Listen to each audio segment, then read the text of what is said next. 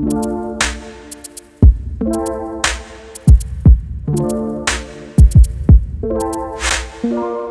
guys, welcome to Confessions of a Christian Chick podcast. It's your girl, Amanda, and we are in season four. I am so happy to be here, so blessed, so honored. I've missed you guys so much. We're in a whole new year, 2021. We're well into 2021, actually, and here we are. Like, oh my goodness, I'm so happy to be back, honestly. The break was it was needed, right? It was needed. But I hope you guys are all doing well. I hope everyone has been staying just healthy and safe and blessed and yeah. Like, yeah. Wow. I feel weird even recording. It just feels so different. It's been so long. Again, welcome to season four. I am so happy to be here. We have an amazing season planned. Really, I know I say that every season, but this one's going to be really good. It's going to be really, really good. And it is March. So we are in International Women's History Month. Shout out to all the amazing women across the world doing the thing, doing your thing, living life, getting educated, starting businesses, serving in the kingdom of God. Shout out to all the women all around the world. So, with that being said, that means we are going to be breaking down four women from the Bible for this month, getting into their stories like we did last year, extracting what we can learn from them and trying to apply that to our own lives. So that's what we're doing for the month of March. And then after that, we're getting into a regular season. So I hope you guys are excited. I hope you guys are happy and willing to take this journey with me because I'm happy to be here. So, yeah, let's get into it. Today I'm going to be talking about a woman that actually she does not have a name in the Bible. She goes by the woman of Shunem. Okay? And y'all know me, I can't pronounce these words, so go to Google. Just go to Google. But her story can be found in 2 Kings chapter 4, starting from verse 8. If you're new here, what we do is we kind of read the scripture all through and then we break it down and we digest it. So that's what I'm going to do. It is kind of a long story, but it's a good one. It's a really good one. So bear with me as I read through it. If you want to open up your Bibles, go ahead and do it. Let's get into some Bible study. If not, just follow along with me. So again, that's Second Kings chapter 4, and I'm going to be starting from verse 8. It starts off by the header says Elisha and the woman from Shunem. One day Elisha went to the town of Shunem. A wealthy woman lived there, and she urged him to come to her home for a meal. After that, whenever he passed that way, he would stop there for something to eat. She said to her husband, I am sure this man who stops in from time to time is a holy man of God. Let's build a small room for him on the roof and furnish it with a bed, a table, a chair, and a lamp. Then he will have a place to stay whenever he comes by. One day Elisha returned to Shunem, and he went up to this upper room to rest. He said to his servant Gehazi, Tell the woman from Shunem I want to speak to her. When she appeared, Elisha said to Gehazi, Tell her, we appreciate the kind concern you have shown us. What can we do for you? Can we put in a good word for you to the king or to the commander of the army? No, she replied. My family takes good care of me. Later, Elisha asked Gehazi, What can we do for her? Gehazi replied, She doesn't have a son, and her husband is an old man. Call her back again, Elisha told him. When the woman returned, Elisha said to her as she stood in the doorway, Next year at this time you will be holding a son in your arms. No, my lord, she cried. O oh, man of God, don't deceive me and get my hopes up like that. But sure enough, the woman soon became pregnant, and at that time the following year, she had a son, just as Elisha had said. Yes, prophet. Verse 18 One day, when her child was older, he went out to help his father, who was working with the harvesters. Suddenly he cried out, My head hurts, my head hurts. His father said to one of the servants, Carry him home to his mother. So the servant took him home, and his mother held him in her lap. But around noontime he died. She carried him up and laid him on the bed of the man of God, then shut the door and left him there.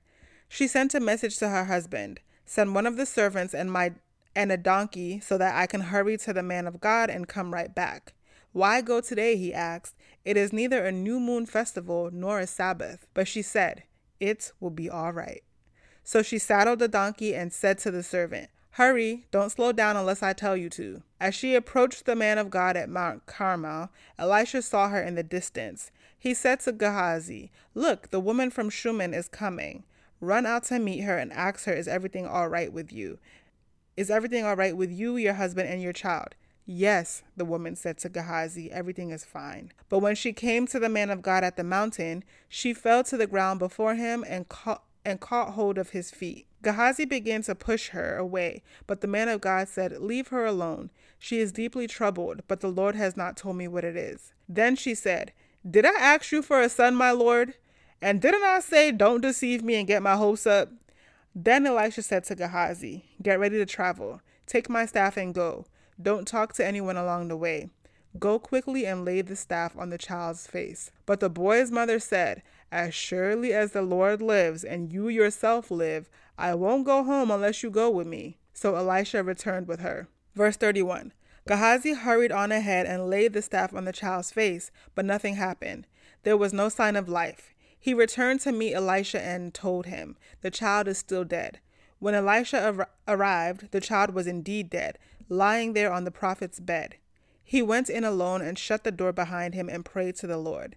Then he lay down on the child's body, placing his mouth on the child's mouth, his eyes on the child's eyes, and his hands on the child's hands. And as he stretched out on him, the child's body began to grow warm. Elisha got up, walked back and forth across the room once, and then stretched out again on the child. This time the boy sneezed seven times and opened his eyes. Elisha summoned Gehazi. Call the child's mother, he said. And when she came in, Elisha said, Here, take your son. She fell at his feet and bowed before him, overwhelmed with gratitude. Then she took her son in her arms and carried him downstairs. Wow. That's a lot. That's a lot. But we're about to break it all the way down. So, first, I just want to start off by saying, like, that's crazy. Like, wow. Okay? Wow. My first point I want to make about this woman is that one day Elisha went to town of Shunem and a wealthy woman lived there. My sis was wealthy. She was wealthy. Like, can we talk about it? Like, listen, I'm not here trying to say that, oh, you know, I, all I'm trying to say is that she was wealthy. And I think that's important because not only was she wealthy, it does say that she has a husband, but it said she was wealthy. So that means she had her own. And you know me, I love a woman that has her own. It doesn't matter if you're in a marriage, if you're in a relationship. It just shows a lot about a woman that really can take care of herself right? It's not a pride thing, but it shows that you are able to care for what God gives you. You're able to multiply it as a woman does, and you're able to create wealth for yourself. What your husband does for you is amazing, but what you do for yourself is even better. So, shout out to all my independent chicks out there. Let's build wealth. Let's build generational wealth. Let's break generational curses, right? Let's not you know, live paycheck to paycheck. And really, it's not all about money, but our Lord and Savior Jesus Christ knows that money is important because most of his parables were about money. So let's not even try it. Okay? So, anyway, that's the first point. Our good sis was wealthy. Let's move on. Anyway, do do whatever you want with that information. Hopefully y'all don't feel no type of way, but I hope you see my point is she was wealthy. So okay, I'm moving on to the second point. It said she urged him to come to come to her home for a meal. After that, whenever he passed that way, he would stop there for something to eat. Right? Then she also said to her husband, like, you know what? We might as well just set up a room for him because clearly he passes by here a lot. Let's just set up a room for him to be able to stay. What did I gather from that? I gathered that she's hospitable right? For you to let someone stay in your house, and we spoke about this last time, but you know this is also a woman that opened her house to to a man of god and you know made sure that his physical needs were met because truly praying for people is amazing right? Whenever you can pray for those around you. But also meeting their physical needs is also very important. So if you have the means to help someone to pray for them and to help them physically i feel like that's even better. You know giving him a place to stay i'm sure he was having long journeys. I'm sure he was you know probably tired hungry weak but she gave him a place to stay, a place that would be comfortable for him to to stay. I'm not saying that you have to open your house to everybody that passes by. No. But really what I'm trying to get at is being able to meet people's physical needs. That's very important. You know, if you can help someone financially, cool. If you can help someone by even just referring them to something, that's cool too. So, um, really being hospitable and just helping people in the way that we can. We as women, just helping people in the way that we can. So we're moving on, we're moving on. Elisha tells her that she's gonna have a son, right? Um, she tells her that he's gonna have a son, and it really did come to pass. As we continue to read, we see what happens with her son. We see that her son actually dies right? So in verse 19, the boy cries out that he, his head hurts. His father asks for the son to be taken back home. Verse 20 says So the servant took him home, and his mother held him on her lap. But around noontime he died. She carried him up and laid him on the bed of the man of God, then shut the door and left him there. This is something that I could not comprehend, and I never want to comprehend it. But this woman's son just died in her lap right? The third point I want to take is she doesn't panic. This is a very extreme case, right? It's very extreme, but we can apply it into our life for other things, right? I pray no one ever has to go through this, and I pray for anyone that has gone through this, right? But right now, we're just taking the fact that she doesn't panic. So apply that to whatever situation may arise in your life, knowing how to stay calm. This woman immediately laid her son down on Elisha's bed. She did not start screaming frantically, which I understand that emotions are valid, right? But we as women, we also should we God has also given us the grace to be able to think through situations fast right? So she immediately jumped into action. She immediately knew what to do. Putting the child on the the bed of a man of God, knowing that that place is blessed, knowing that that bed is that bed is blessed. She did not panic. This is what happens in the story, right? She just stayed calm, jumped right into action. She sent a message to her husband saying that one of the servants should bring a donkey. And that's what she did. After she told her husband to get the donkey, he says in verse 23, Why go today? He asked. It is neither a new moon festival or a Sabbath. But she said, It will be all right. The fourth point is that our good sis speaks life. Even in the midst of trauma, she still spoke life. She still said, It will be all right. We all know the power of our words, the power of what we say and when we say it. But she spoke life, saying that it will be all right, even as her son was lying there dead. She had faith, right? She had faith to know that regardless of what's going on in my circumstance, it's going to be all right, period, because I serve a living God, right? So, I think that's kind of like two points. She has faith and then she knows how to speak life, not succumbing to your circumstance, not being swept away by what's happening around you, but looking at the God picture, which is the bigger picture, and knowing that the same God that gave me this child is the same God that's going to bring this child back to life. So I'm not going to panic. I'm not going to be frantic. I'm going to have faith that it will be all right. End of story. So then, as we continue to read on, she went and she approached Elisha. Elisha saw her. He sent his servants, Gehazi. Um, and even when she got there, Elisha asked her, like, is everything all right with you, your husband, and your child? And she said, yes, everything is fine. So that goes back to speaking life again, um, saying everything is fine when clearly it's not, right? Like, our physical eyes can see that things are not fine, but her spiritual eyes are saying, yes, everything is fine. So she continues to read, and then Elisha, right, the prophet, he tries to send his servant to go and heal the boy. And she's just looking like, if you think I came all the way here for you to send your servant, you got me messed up. So let me go to the verse. Starting from verse 29, it says, Then Elisha said to Gehazi, Get ready to travel and take my staff and go. Do not talk to anyone along the way. Go quickly and lay the staff on the child's face. Verse 30. But the boy's mother said, As surely as the Lord lives and you yourself live, I won't go home unless you go with me. So Elisha returned with her. so basically, number five is that she's determined and she knows what she wants right? I'm sure as she was going there, she told herself that Elisha is coming back with me and he is going to lay hands on this boy.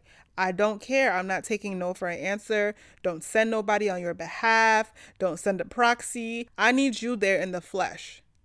Right? Some of us, we know what we want to do, but when we're actually faced with it, we kind of conform, we settle, right? We kind of just say, mm, okay, we take second best. When it's like, no, you know what you wanted before you came here. Stand up for yourself in a way that is, of course, appropriate, right? She wasn't rude, but she told him, like, listen, sir, you're the one that promised me this child. The child came. Now the child is dead. So you need to come back with me. Like, that's just, that's just it. You, Elisha, need to come back with me. And that's how we need to be in our lives. Like, let's stop settling. Let's know what we want and stick to that when things get a little bit hard and things get a little bit tough, we don't need to just take whatever comes second. Fight for what you want. Be determined. Identify what you want and fight for that and don't settle for anything else. So, moving on to the rest of the story, we see what happens. We see that a miracle happened. Let's say um, she would have been content with Gehazi coming. Maybe her child never would have been risen. Maybe he would have remained dead. But again, she fought for what she wanted. Elisha came, he laid hands on the boy. He laid he laid his body on the boy and the boy came back to life. The last verse says, verse 36 says, "Then Elisha summoned Gehazi. Call the child's mother," he said.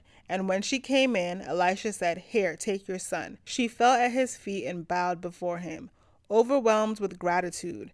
Then she took her son in her arms and carried him downstairs. Last but not least, is our good sis was grateful. Like being grateful is key. A lot of us pray for something for so long. We pray, pray, fast, pray, do everything. We get it and we just move on. Not once do we stop to say thank you. Not once do we stop to just really bask in the glory of God. But it says here, she fell at his feet and bowed before him. She thanked him because really and truly, it's only God. It's only God that could have brought that boy back to life. And she's aware of that. She is so aware of that. And we as women, we need to be aware of that. We need to be aware that it's God working miracles in our life. It's God opening doors for us. It's God making a way out of no way. So let's stop for a moment and just give him thanks in the things that he's done for us. Because I'm sure each of us can look through our lives and see his presence in our lives. So, although this woman doesn't have a name, which to be honest, a lot of women in the Bible don't have names, but their stories are so impactful. And if you take the time to actually see what you can learn from them, it really will inspire you. You may read this story and find, you know, different things that you can pick from it, which is great as long as we're learning. For me, I just really am always impacted by this story because I saw a mother that was faced with death and that is the ultimate thing a parent can go through.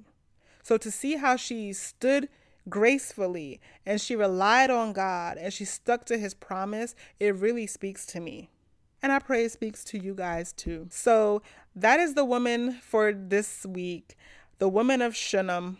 Probably not saying that right. We already know how that goes, but hey. But I want you guys to be encouraged. I hope you're blessed by it. I hope you guys would further continue to read on her learn more for yourself. And I can't wait to get into all the women that I have in store and that the Bible has given us the opportunity to know. But overall, I'm just happy to be back. I'm happy for season four. I'm grateful for all of you guys. As I wrap it up, of course, I want to let you guys know that you can follow Confessions of a Christian Chick on Instagram or send an email to confessionsofachristianchick at gmail.com. And I'm going to catch you guys on the next episode. Bye.